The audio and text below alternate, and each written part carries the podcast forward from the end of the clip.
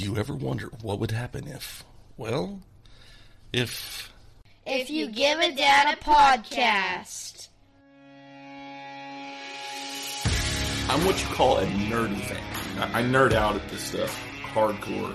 You'll hear me talk about anime on here. You'll hear me talk about Power Rangers. You'll hear me talk about wrestling on here. Okay. I had an axe handle with a twisted T on it. There is right after that twisted T video went viral. And man, they went out and grabbed it and smacked the dude in the head with it. It was so... That's great. I'd like to think of this podcast as a nostalgia moment for me. It's a show where I can talk about whatever I want. I'm a human animal chiropractor. There was a picture of me. It looked like I was on the side of a ramen box over in China. But so I took my kids with me to Comic-Con. I thought that was really cool. Well, I don't know if my wife should listen to this podcast. We'll cut that part out. You hope. I'm like, and then Robert said this. If you give a dad a podcast, available now on all podcasting platforms.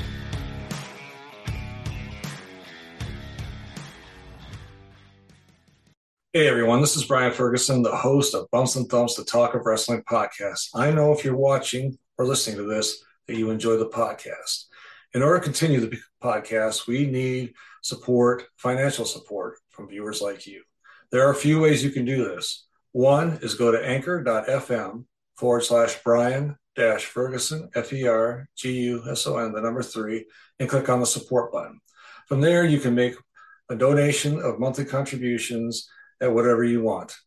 The second way is through our Teespring store. We sell items such as t-shirts, hoodies, glassware, and other great products. We also have a PayPal account at Bumps and Thumps. All those links will be below in the description. Thank you for your support. Thank you for listening, and thank you for watching. Please, if you can, support the podcast so we can get those wrestlers and others that require financial compensation. Thank you for your support again, and enjoy the podcast.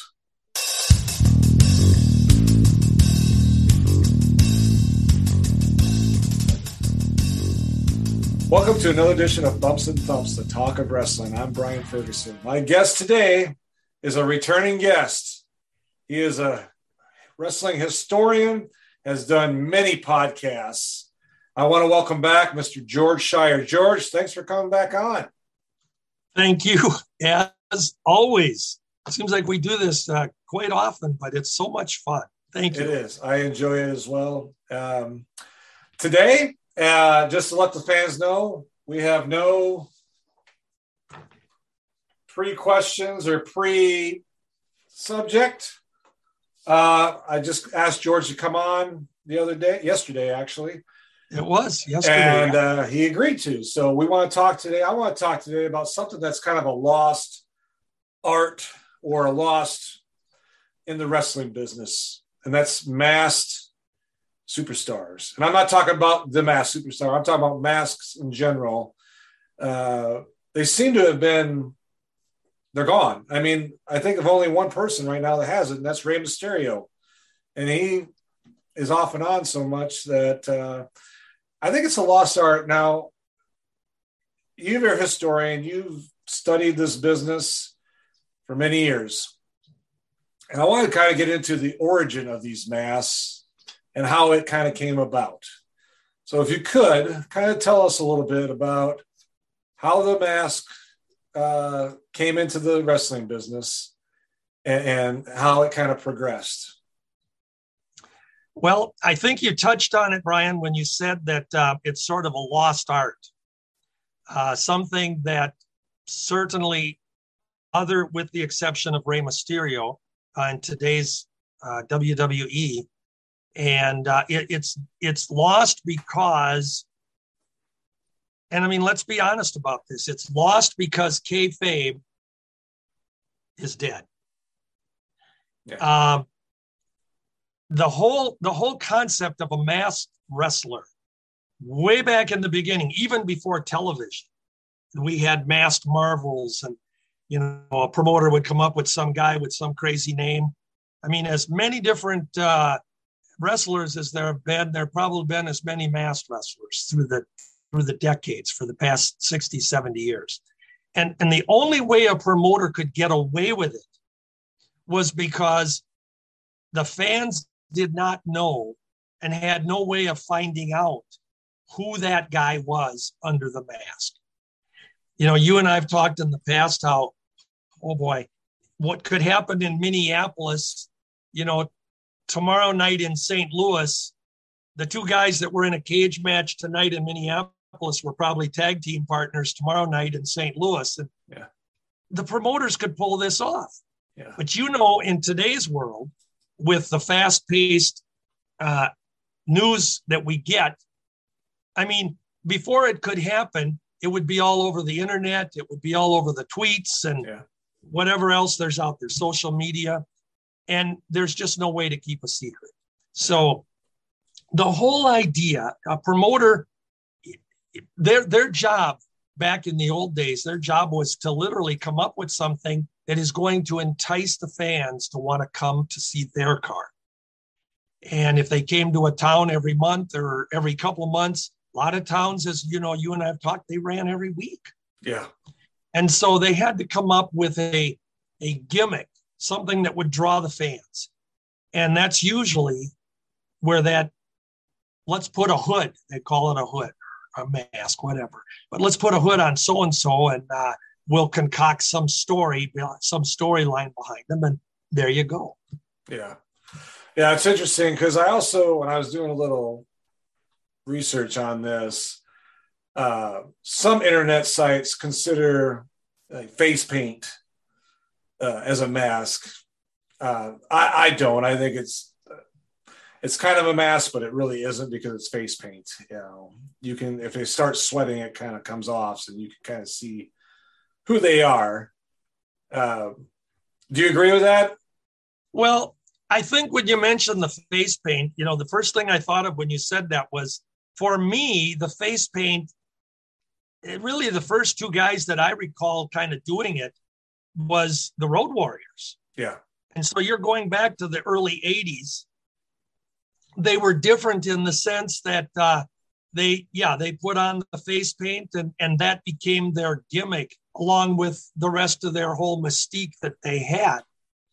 But you're right. Once that face paint, you're in the match for 10 minutes and you're sweating profusely. You know, it's running and getting on your opponent's chest and so on. So, yeah, the face paint was never a mask. The original masks, you know, and it was funny. I thought of a bunch of names as you and I've been chatting here for a few minutes, and I put a few of them down. I can list names of wrestlers from the kayfabe era. And then I think about it at the top of my head and I go, well, holy cow, I don't even need to write them down. I can think of, you know, Dick Beyer and Bill Miller and Hardboiled Haggerty and Bill Eady. And those are just for starters. And then you think about guys like Bill Irwin, Scott Irwin, Art Nielsen, and Jim Osborne, and Don Jardine, and Bob Remus, and Lynn Denton, and Joe Hamilton, and Dick Murdoch, and Tom Andrews. You kind of get where I'm going with this. Oh. Some of these names, if you're a follower of, say, the 50s, 60s, 70s, just those names alone were huge in the business. Yeah. Some of them were huge without a mask. Yep. And some were even more huge with a mask. And some were huge again when the mask came off. I mean, these were superstars. A lot of times it wasn't some unknown. You just pulled some guy out of the audience and said, we're going to put a hood on you and call you, you know, the greatest wrestler in the world. No, it didn't happen that way. Yeah. And so probably as we continue to talk here, we'll touch on some of the wrestlers and somehow some of their gimmick came about. Yeah. And what it meant to a promotion. And believe me, we had good guys and we had bad guys as mass wrestlers. We did, yes. I want to talk about that a little bit more detail. So you mentioned Bob Remus, Sergeant Slaughter. Yeah. He was spoiler, Mark II, I believe. Is that correct? Super Destroyer. Oh, Super Destroyer. Destroyer Mark II. Okay. I'm sorry. My apologies. Yeah. No. That's perfectly good. Yeah. Go ahead. I was going to say that, you know, a lot of those mask guys that I remember as a kid were bad guys, were the heels for the most part. Mm-hmm. Now, there are a few like Patriot, Lynn, Del Wilkes. There was some, but I just remember like the mass superstar Bill Eady, later Demolition X. Bill Eady. Yeah, Bill Eady. Yeah. So, you know, when they were in the territory, like you said, they come in now. Tell us a little bit about, you know, they didn't want to maybe be recognized sometimes if they were a well-known wrestler already and they wanted to wrestle another territory. I mean, how did that kind of work for them? Well, I think because you mentioned Bill Eady, I'll kind of bring this around and come sure. back to him, okay? I've never went around the circle before, have I? No, never. I'm going to use Big Bill Miller, okay. Dr. Bill Miller. Dr. Bill Miller, certainly at 6'5" or 6", whatever he was, legit, and a big, you know, close to a 300 pound guy. He had an amateur background in wrestling from Ohio. He was a huge wrestler in the 50s, huge being pun intended, but also he was huge at the gate as Big Bill Miller or Dr. Bill Miller. And the doctor came in because he actually went to veterinary school and he was a licensed veterinarian. Okay. And he relied on that practice after he got out of business. But as a wrestler, he was the real deal and he could draw money as Big Bill Miller. So if I use my own Minneapolis territory, just for an example, in the 50s, Bill Miller came through the territory. And again, in those days, it was NWA territory. But Bill Miller came through the territory, always working a main event, always renowned for his credentials as being a great amateur turned professional. And he was a big draw. And he was always a rival to some guy called Vern Gagne. Yeah. Okay. So Bill was over. And it wasn't just here. He was over in California. He was over in Texas. He was over, you know, wherever he went, Big Bill Miller was a top name. Well, in Omaha in 1958, promoter Joe Dusick decided that, you know, we're going to just shake things up a little bit.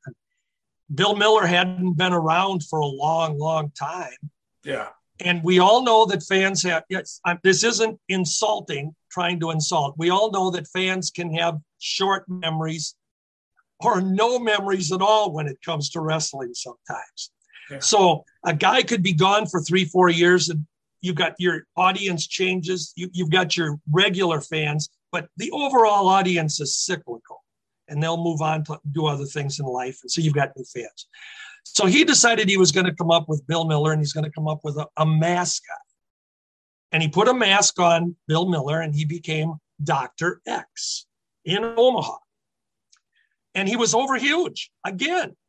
Now, yeah. The whole idea behind it was the best buildup to this type of a gimmick was the promoter claimed he didn't know who the guy was. He didn't know his name. He didn't know where he came from. They could only bill him as weighing in at, we don't know his weight, we don't know where he comes from, parts unknown, and he's Dr. X. So Bill Miller goes a couple years, you know, dissing opponents, beating the who's who of the business, all the greats, Wilbur Snyder and Vern Gagne and others, you know, of the time, Edward Carpentier and all these guys, keeping his mask. The biggest part of the gimmick was that most of those guys in that era that put on a mask, when asked by an announcer or the promoter, who are you or why are you masked? And their usual answer often used was, if I took off this mask, and the other wrestlers saw who I was, they wouldn't face me in matches. So in order to get the top matches, I have to put this mask on. In other words, you don't know who I am. The guessing game. Right. And as a heel, it worked great for the audience because with the right publicity, the promoter can come out and claim, I don't know who the guy is, but we're going to find out. And I got so-and-so here that's going to be the next opponent, and I think he's got a good chance of revealing who it is. But by promoting it that way, the fans get curious. You know, just who is this guy? Mm-hmm. Well, now we want to know who he is. Yeah. And the whole idea, too, is most of these masked wrestlers would come out with the idea that, or the comment that, I won't take this mask off unless I'm beaten 2 submission falls or 2 pinfalls. And otherwise, my mask isn't coming off. And then during the match, you know, if a good guy was pulling the mask up a little bit or something, technically that was equivalent to pulling hair or doing any of those things. The referee would usually protect it because his mask wasn't on the line. Then there were times, too, when we're going to do anything we can to get this guy unmasked. You always had that lure of the crowd.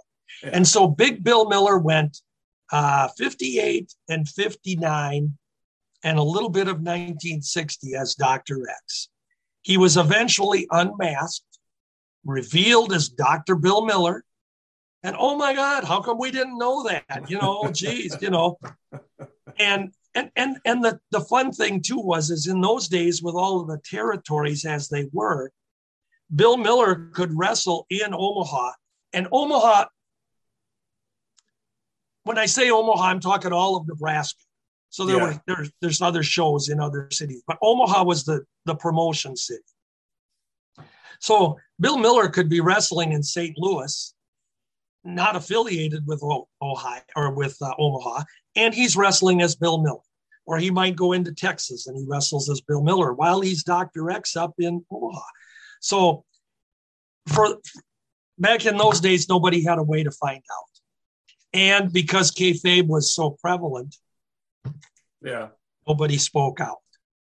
So his secret was safe. Well, when he was unmasked, he was Dr. Bill Miller. And then he had another year. He had another he was in Omaha till about 61, still wrestling as Bill Miller now.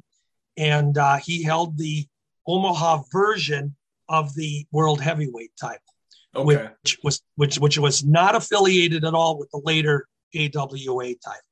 Okay. Oh, okay. Although you will see there is a picture out, or there's a couple pictures that I have, of Bill Miller wearing Vern Gagne's belt. Okay. But it's not the AWA belt. Okay. It's the Omaha version of the world title. Okay, makes sense?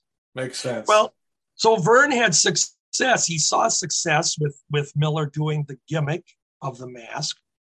And in 1962, Vern, being a good friend with Bill Miller, they'd wrestled each other in the past. He told Bill, he says, I want to bring you into Minneapolis, which was now the AWA territory. Mm-hmm. He says, I want to bring you into Minneapolis. And Minneapolis, again, being the office for the AWA, okay? So it's the territory. Bring you into Minneapolis, and we're going to put a mask on you, and we'll call you Mr. M. Okay? So there we have it. We have this new super secret. And Bill Miller, by that time in Minneapolis, had not wrestled here until since I think it was probably 58, 57. So he hadn't appeared here, so nobody knew who he was. And then he starts the gimmick all over. Wow. Amazing how that you couldn't do that. Well, it'd be very hard to do it now if you did it like that. That's the bad. Well, you have to remember, and I know we touch on this a lot, but everything in wrestling in that era was a secret for starters. Mm-hmm. And we didn't know that wrestlers were, you know, opponents one night and rivals the next in a different town or different city or different territory. Mm. And it just never got out. Yeah. You know, promoters could do just about anything, and the guy 50 miles to the town next to him isn't going to find out about it, because the news.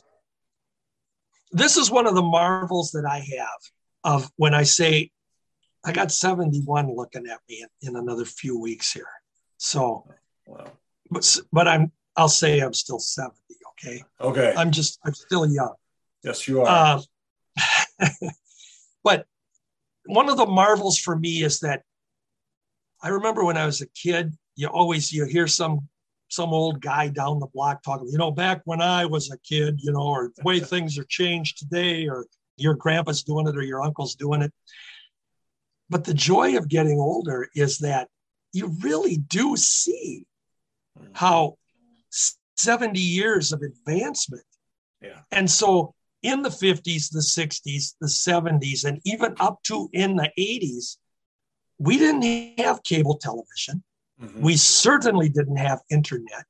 Yep. We still had a morning newspaper that was our primary source of news, if you got the morning newspaper. Yep. And Lord knows that, the newspapers, with but the rarest exceptions, the news was hours late by the time you received it in your hand. It had already happened. Yeah. But we just didn't have any outlet to find out what happened in another town, whether it be a newsworthy item or whatever it was. And then, and this is something I always stress, television, which was so important to getting a wrestling program off and running and to be successful. You had to have TV, but you had your little outlet of television where the only people that saw it was the town the television station was in, or the little surrounding area of it, the smaller towns.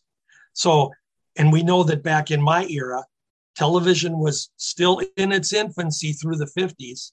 Yeah. We had 4 television stations in Minneapolis.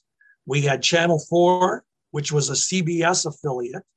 We had Channel 5, which was at that time, it was a ABC affiliate, American Broadcasting Company.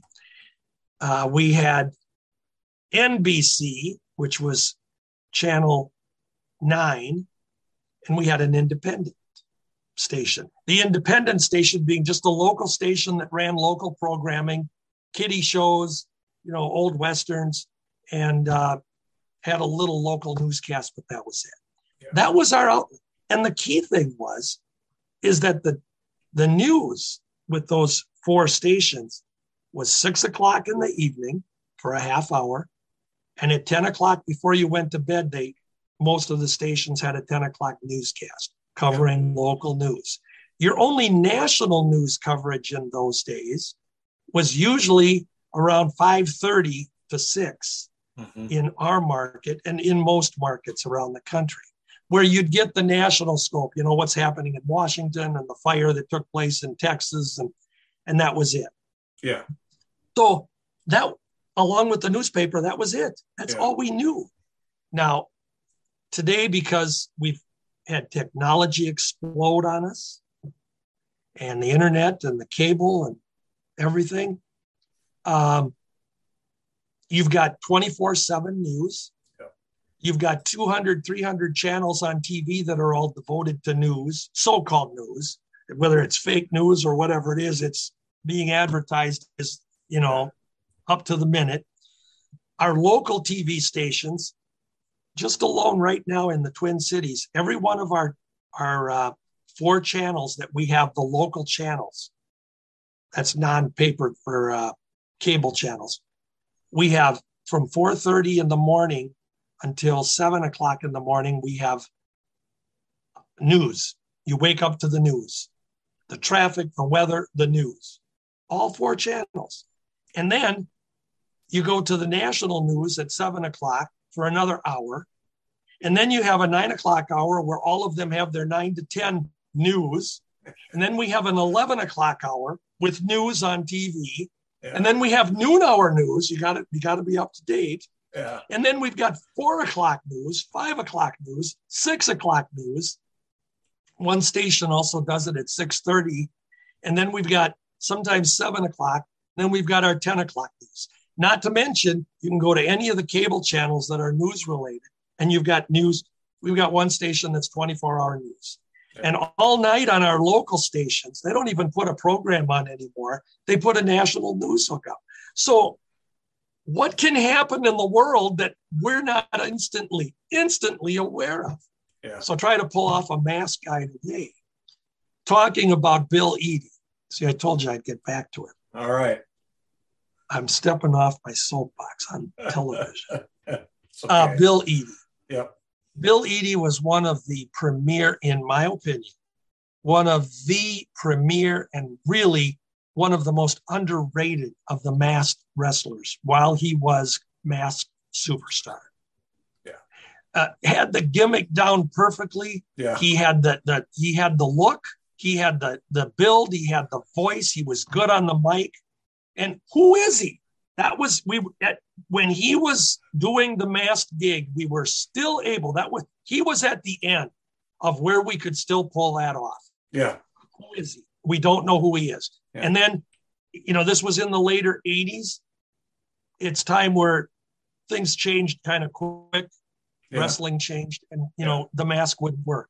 But he had a great career. It wasn't like he needed that mask to get over, because he started in the business wrestling as Bolo Mongol, along with Geeto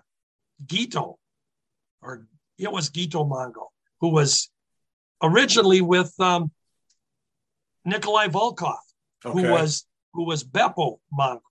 Geeto and Beppo were the first two Mongols in the WWF. And that was a great gimmick in itself. You had two guys that came out from Mongolia or wherever they were supposed to be with their heads shaved and a spout of hair. And they were kind of, unorthodox. And Tatry Newton, kind of a hard name to say. He was Geeto Mongo. And he was wrestling as Newton for a lot of years. Mm-hmm. And, mediocre guy on the cards, come up with this Mongol idea, and it took off. Put Beppo with him, his bigger partner, and you had a great success. When Beppo left, he became Nikolai Volkov with WWF, and they brought in Bolo Mongol. Geeto did in another promotion. Okay. So that's where Bill Eady started. That was his first start. And then, of course, after that, he went into the masked superstar. And when that gimmick was done, he went into being Vince McMahon's copycat team of Axe and Smash to the Road Warriors at the time. Right. That was his attempt. He was trying to duplicate them. And he put on that face paint. Yes. And Bill Eady was Axe, along with Smash, who had been a Russian before that, Nikita Crusher Khrushchev. Yeah. But in reality, he was Barry Darsow, trained by Eddie Sharkey in Minneapolis. You went from a Minneapolis-born guy to a Russian to a mask guy. It worked out really good. Yeah. Yeah. I remember I did a podcast with Barry probably about 6 months ago now, and he's been a lot of characters. He was a Russian. Oh yeah, and he had others. Rainbow Man, and he's a character. I want to talk a little bit about Bill and Scott Irwin when they were masked. I didn't really know that as a kid until later on in life. I knew them mostly as the Long Riders when they were in the AWA, and those two guys, for their size and they had a lot of ability, and they gave the Road Warriors, I remember, always a fight. I mean, most of the time the Road Warriors would go in and pound the crap out of you in 5 minutes, the match was over, for the most part. Yeah. But those guys, like Bill and Scott, when they were in the territories, they were I don't remember what they were called as the masks. the mass super destroyers. Okay, Super Destroyers 1 and 2. Yeah. Tell us a little bit about that, if you would. Okay. Well, first of all, you had two guys, Scott and Bill Irwin, who both had a good wrestling training background.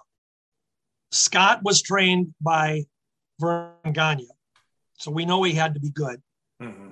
And he wrestled as Scott Irwin for a while. Then he went out east, and he was one of the lumberjacks in the 70s with Vince Sr.'s promotion. Okay. Scott Irwin and, oh boy, Sergeant LeBoff or LeBeau or whatever they called him. They were the lumberjacks. And they were Eric and Pierre was their names as the lumberjacks. Scott Irwin was Eric. And he had the curlier hair, a little bit longer, and he had the bushier beard. He then went on and became Thor the Viking down in the Florida territory. Okay. So you'll see some results at times that Thor the Viking, well, that was Scott Irwin. Now, Bill Irwin, he had a sound background being trained by Eddie Sharkey's camp. Okay. So you had two brothers that didn't come out of the same camp, but definitely, and Bill was a couple years late after Scott. Yeah. Scott, by the way, came out of the Vern Gagne camp that had Ricky Steamboat, Dick Blood, and Jan Nelson was another one who sadly left us early.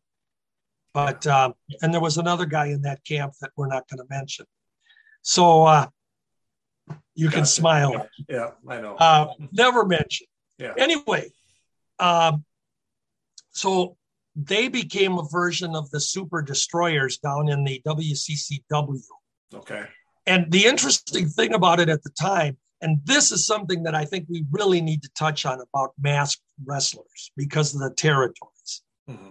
When Scott and Bill were the Super D's, we'll just refer to them as, in Dallas, and again, that's the office of WCW or WCCW at the time, the Von Erich promotion. Yeah. People would, if you looked at a magazine, you'd say, well, gee, the Super Destroyers down there, and then there's Super Destroyers in the Mid-Atlantic territory. Well, that wasn't true because the Mid-Atlantic Super Destroyer would have been Don Jardine. Okay. And not the same guy. And that was interesting because Don Jardine also wrestled often as the Spoiler. So you'd think, well, there's two different mask guys, but he interchanged the territories he went to, Jardine did. Yeah. So Bill and Scott, going back to the Irwins, they were the Super D's down there. And then Vern brought them up to the AWA as themselves, the Irwins, yeah, calling themselves the Long Riders. And they had completely changed their gimmick. I mean, they now had their longer hair for the time. Scott was called Scott Hogg Irwin, was more like a motorcycle guy at the time. Mm-hmm. And it was Wild Bill Irwin. Yeah. Came in with a bullwhip and, you know, the overalls they wore and, so they got over. But that was an example where the gimmicks were kind of interchangeable. Yeah. And they just got done with the mask gimmick and moved on to being themselves. I want to touch on, since I mentioned Jardine. Okay. It was Don Jardine was a guy, one of those great journeyman wrestlers who had a lot of names in his career. He usually did fairly decent wherever he went. As Don Jardine, he was butchered. Don Jardine had some great success, main events in some of the territories he was in, and then he became he was Sonny Cooper here in the Twin Cities, early in the '60s, kind of a preliminary guy. When he went down to Texas in the mid '60s, when Fritz von Erich took over the promotion down there. I mean, it was Fritz's idea to put a mask on him and call him the Spoiler. And it was a great gimmick. Nobody had been called. Well, there was an original Spoiler out in California before that. And Now his name is escaping me, so let me think. I'll think about it. Sure. Jardine. So he had a lot of success as the Spoiler, and it was a big secret who he was, but he had Playboy Gary Hart as his manager, who supposedly was getting money from Mama to pay for the Spoiler to be, you know, hide his identity and cripple people. And he came up with his own claw hole, the Spoiler did. And then they created a couple of other Spoilers for him around the country. In Texas, at the time, he had Spoiler number 2, which was a guy that was wrestling previously as Smasher Sloan, pretty big guy. And he was Spoiler number 2. When Jardine took the Spoiler gimmick to the Florida area, he had a couple of Spoiler number 2s that were under the mask. One was Killer Carl Cox, who was a big name in the business. So you say, why does Killer Carl Cox need a mask? And that's just making money under a different name and nobody knows. Yeah. He also had Bobby Duncan was one of the Spoiler number 2s down there. Ah. Now think about that. He's a big bad Bobby Duncan, yeah. And that was in between his stints with us here in the NWA. Yeah. Wow. So he was Spoiler number 2 for a while down there. When the Spoiler, Don Jardine, took the gimmick to the Mid-South Bill Watts group in the early 70s, he had another Spoiler number 2, and the guy under that mask was Buddy Wolf. Ah. Another big name who, you know, put the hood on for a while. So the Spoiler, though, his gimmick was he was never going to unmask because that was how he made his money. A gimmick similarly used or a reason similarly used by Dick Beyer, which we'll talk about in a second. Yep. Yeah. But Jardine was not going to unmask. Coincidentally enough, he in the early 70s, he got contacted by Vince Sr. to come into WWF. They had some goofy law in New York, and it was a law by the State Athletic Commission where a guy couldn't work under a mask. The wrestlers had to be, seen. Yeah. So Jardine actually went in and he worked for a year and a half, 2 years as the Spoiler in New York and surrounding cities without his mask. Wow. And if you look at pictures, same guy, he's got the claw, but he wore a beard often. And he was the Spoiler, never revealed that his name was Don Jardine, but he was the Spoiler. And then after that stint with Vince Sr. was over, he went back to being the Spoiler again with the mask. Wow. When he went to the Mid-Atlantic, maybe, I don't know, they didn't want the Spoiler, so they brought in the Super Destroyer. Okay. And that was Jardine. Ironically, I'm going to bring that around to Minneapolis because when Vern brought Jardine in the mid-70s as the Super Destroyer, eventually Vern, after it was a year and a half, whatever it was, Vern decided, and again, the promoters, they had rule. He went to Jardine and he told him he thought that the time came that he should be unmasked. Mm-hmm. Story goes, Jardine disagreed. He claimed that he hadn't gotten over enough yet, or he hadn't had time to get the character over. And he said, I'm not unmasking. Well, Vern said, well, yes, you are. You know, this, remember, I'm the boss. And Jardine left. They did announce that the Crusher unmasked him. This was how they handled his leaving. They announced that the Crusher had unmasked the Super Destroyer, and they revealed his name as Don Jardine, and he was gone. But Vern was in a pickle because he had Lord Alfred Hayes, who was managing Jardine as Super Destroyer, and they had contracts already signed or matches already signed with cities. And so Vern put in an emergency phone call to Bob Remus and asked him to get a mask and come on in, and we're going to have you fulfill these dates. And that's where Bob Remus came in as Super Destroyer Mark II.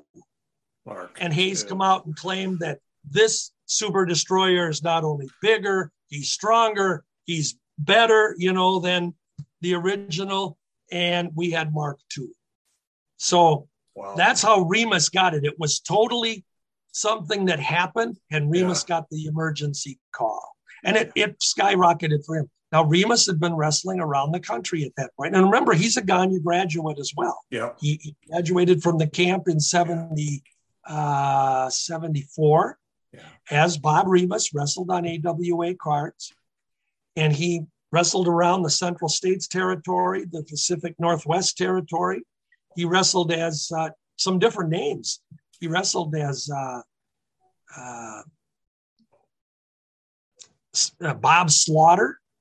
Before he became Sergeant Slaughter, he wrestled as Bob Slaughter, wrestled as Remus, he wrestled as Butcher Slaughter, and then he wrestled as the Super Destroyer, or he was the Super Destroyer a little bit in Kansas City, right around the same time he was doing the Mark II thing for Vern.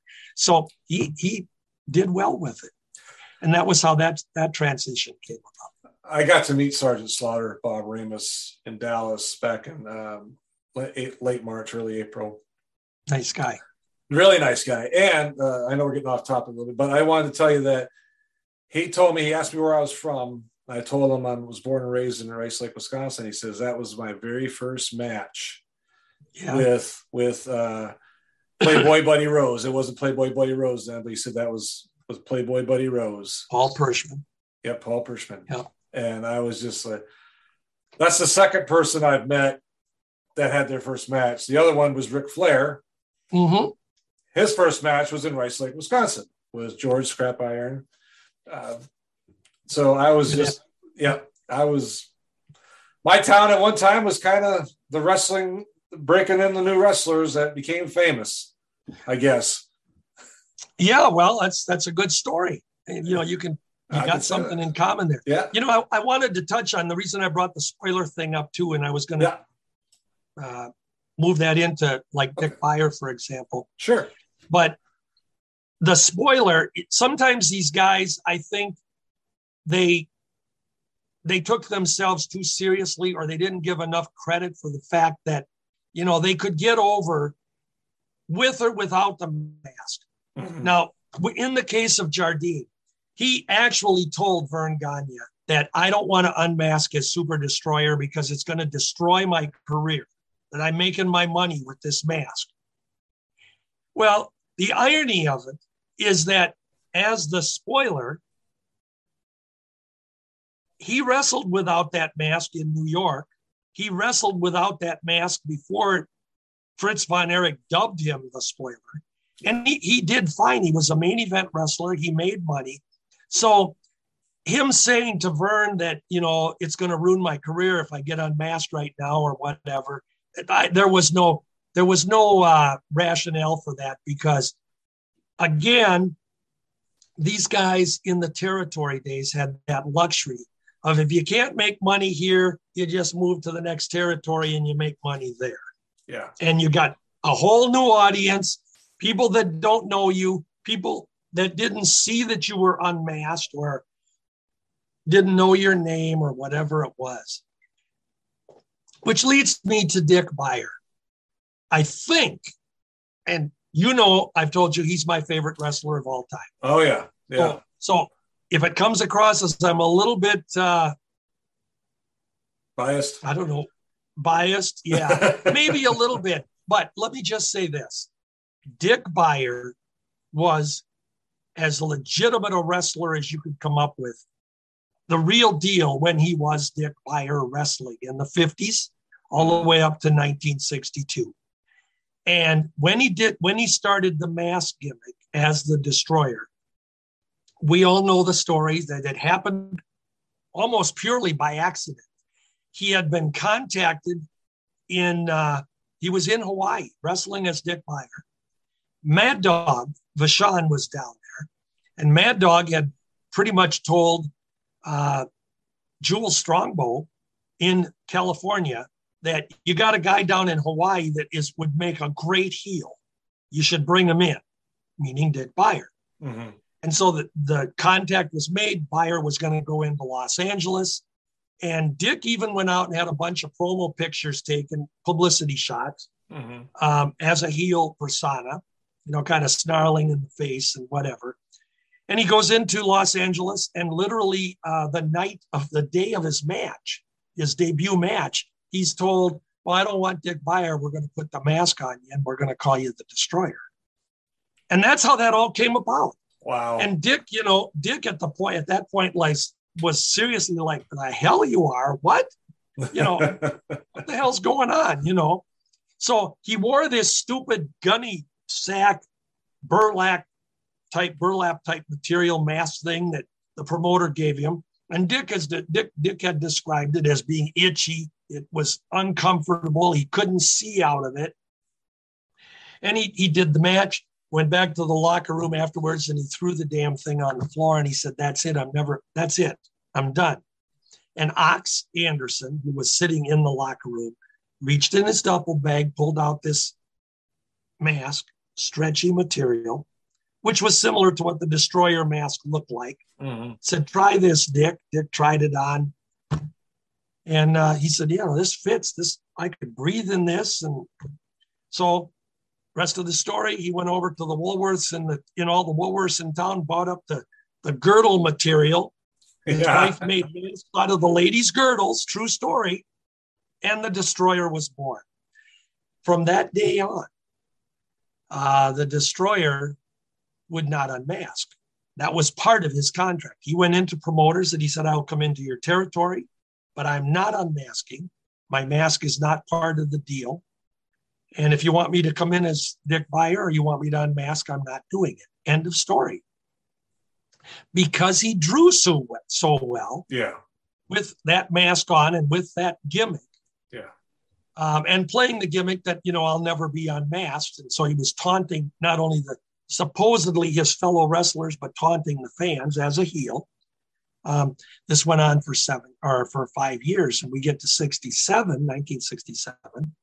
And Vern Gagne says, I want you to come into Minneapolis. And Dick says, well, I'm willing to come in. And Vern actually wrestled the Destroyer in Chicago.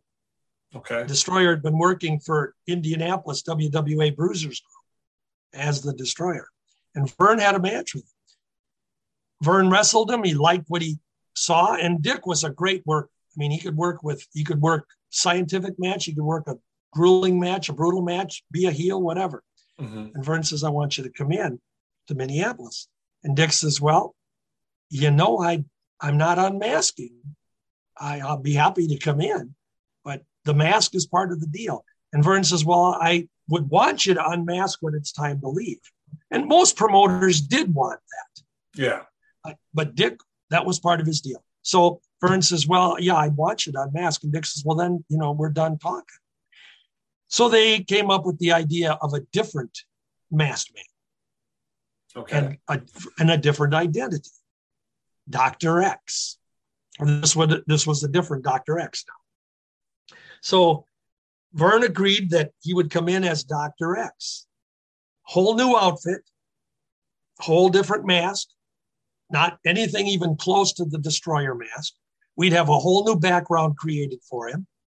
And he comes in as this masked man who, again, used the scenario that I had to put this mask on because all the big boys in the business were dodging me. I'm not able to get the top matches. I'm not able to get championship matches. So I got the mask on. And my mask will not be taken off unless I'm beaten 2 submission falls or 2 pin falls. And that was the gimmick. Yeah. The whole idea where they agreed that when it was time for Dick to leave, Dick agreed that he would unmask. And in doing that, he saved his Destroyer identity because the Destroyer was never unmasked. Right. So that was a really unique scenario on how they worked around it. And Dick agreed to it. Very creative. Very creative minds back then. Very creative. And then when he left the AWA, Dick had given his notice that he wanted to leave for a year. He was going to go back wrestling as the Destroyer. And he booked a world tour. He was in Australia, New Zealand. He was in India and Germany. And he went to Japan. he literally booked all this himself as the Destroyer, and he took his family. They were going to travel for a year. So he unmasked for Vern in a couple of matches and was revealed in 3 of the unmaskings as Bruce Marshall. Bruce Marshall. Made up name. Made up name. And of course, everybody, oh, who's Bruce Marshall? Never heard of him. You know, they just paid 3 years or 3 years to see this guy. And when you take his mask off, well, who is he? I still don't recognize him, you know.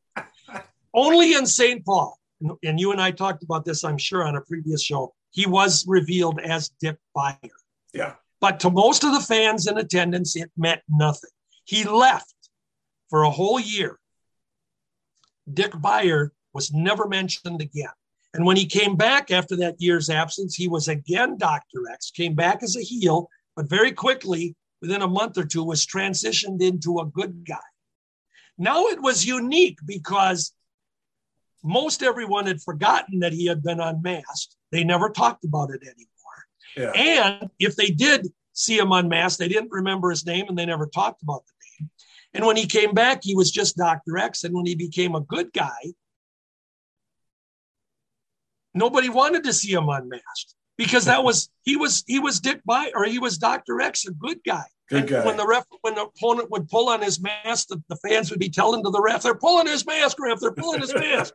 You know, so the gimmick worked completely in reverse. And then for another year or two, he was a good guy in the AWA as Dr. X. After that, he went over to Japan for 6 years. Oh, wow. As the Destroyer, was there 6 full years, and. The reason he was there for 6 years, they worked out this unique gimmick. I'm going to off track here. Go for something new. Something new, right? Yeah. No. Well, he was over there working for Giant Baba, Shohei Baba, and Dick was the heel.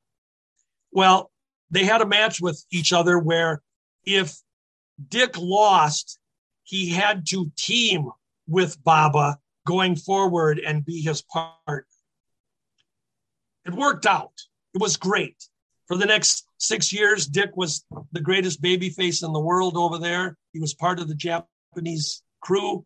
And at the end, he retired over there as the greatest hero of masked wrestlers in Japan. So, yeah. One more question for you. Actually, 2. One is, what is the Grappler, Lynn Denton? Yeah. I read his book. I don't know if you've ever read it. I've got it. I've read it. Oh, my gosh. It is one of the best books I've ever read. I mean, the way he wrote that book, it's like you're there. Yeah. I don't know how you do that, but he wrote it like you were like right there. And very, to me, underappreciated. I kind of remember him. But I was pretty young when he was around. I mean, I remember him as the Dirty White Boys later on, but as the Grappler, you know, I was pretty young. I don't remember that, but talk to me a little bit about him and he was a little bit later, you know, in the 80s as a wrestler, but with the Grappler, he had a unique gimmick because he allegedly had one foot that was, or one leg that was a little bit shorter. That was the gimmick. And he'd have this loaded boot, so to speak. If you looked at him in the pictures, the soles on his boot, you know, one was this thick and one was this thick. Yeah. And then he had this cane, excuse me. And then he would use the gimmick where he'd, you know, hit his boot on the mat, you know, stomping on it to kind of, he's got a foreign object in there, ref. Hey, you know, he did really well with the Grappler thing. Yeah. And he also had a second Grappler that worked with him, a guy named Tony Anthony. Yeah. I think that was his name. Yeah. Cause they were Dirty White Boys later.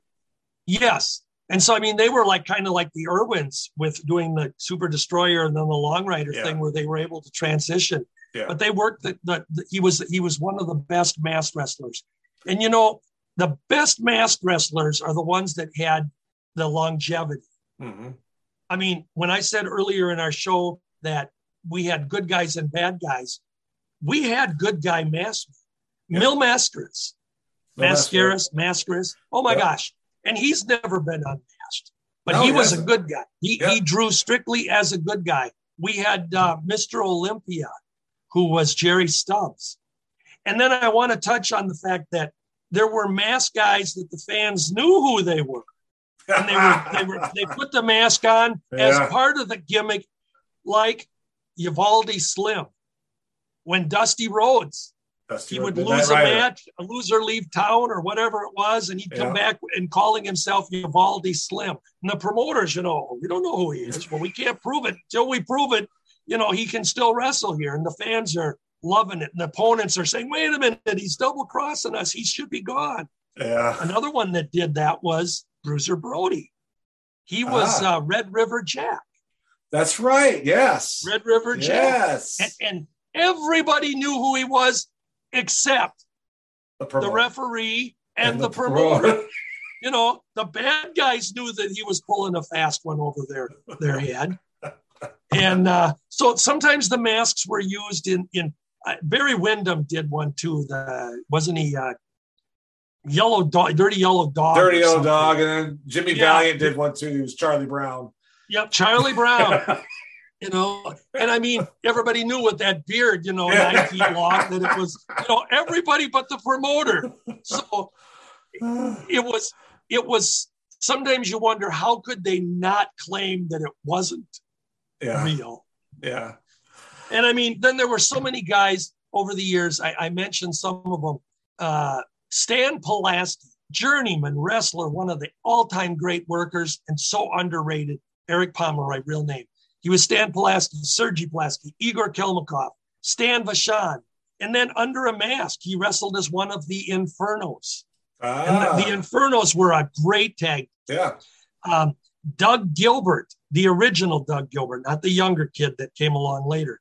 Doug Gilbert was the professional in Atlanta as a heel. You know, with the name The Professional, you're automatically arrogant and boasting because you're calling yourself the professional, and he had this mask. Then later he became the professional as a good guy. Yeah. Well, he also at one point in time was under a mask as who's the guy we just the Infernos. Yeah. He also had the Inferno mask on for a while. Yeah. So some of those guys were interchangeable. The Infernos were Curtis and Rocky Smith, two excellent workers. And another one of the Infernos for a while was Frankie Kane, who went on to be the Great Mephisto, which was kind of a Chic ripoff, if you remember that. Yeah. So these guys were incredible. Yeah. And man, we could go. Johnny Walker, who wrestled as the Grappler early in his career, yes, as a heel, and then he became later on Mr. Wrestling 2. Yeah. And one of the greatest stories about Mr. Wrestling 2. Is that people had seen Johnny Walker wrestle for years as Johnny Walker, as a good guy. Then he was the Grappler, and then he was unmasked as Johnny Walker. And then he became Mr. Wrestling number 2, which nobody knew who that was with Mr. Wrestling 1, Tim Woods. And he wasn't going to reveal his identity. And he took it so far as to come up with the story that when Jimmy Carter was our president, Jimmy Carter's mother was a great wrestling fan, and she had a picture posed with Mr. Wrestling 2. But Mr. Wrestling 2 said, I refused a trip to the White House because they wanted me to unmask Secret Service and everything, and I refused. I mean, everybody knew what he looked like, but the gimmick worked so good, and it went with the storyline. Yeah, Jeff Ports, Gordon Nelson, they wrestled as Mr. X 1 and 2. Talk about two great wrestlers, Ports and Gordon Nelson. I mean, this is a topic we could go on, but it is a lost gimmick because today it can't be used. That was going to be my last question. Do you think it'll ever come back? No, it can't, Brian. Wrestling today is so open. Yeah. And, you know, even if you look, and again, you know, I don't follow the modern day product. But what little I do, the characters switching back and forth, they're good guys, bad guys, this name, that name, they're this name this week, this, you know, 2 months from now, they're somebody else. Yeah. It's so open. And as soon as a guy's gone from the territory or he's going to leave, and the internet and the Observer and the Torch and all these newsletters, they got him. They've already reported, you know, there's no way. And if somebody put a mask on and they tried to say, we don't know where he comes from, and he's from that highly populated city of parts unknown, it's not going to work. So we lived, or I lived especially, in an era that was truly golden. Yeah. Oh, I agree with you 100%. I mean, I was a little kid, but it is a lost art. And yeah. Well, I have to end it there, George. Ladies and gentlemen, Mr. George Shire. George, again, sir, thank you for coming on. Always a wealth of knowledge, always finding out new things. And I really appreciate it, sir. Thank you. Thank you. Always. I appreciate your show. All right. And folks, if you're watching, thank you. If you're listening, thank you. If you haven't subscribed, please do so. And we will talk to you soon.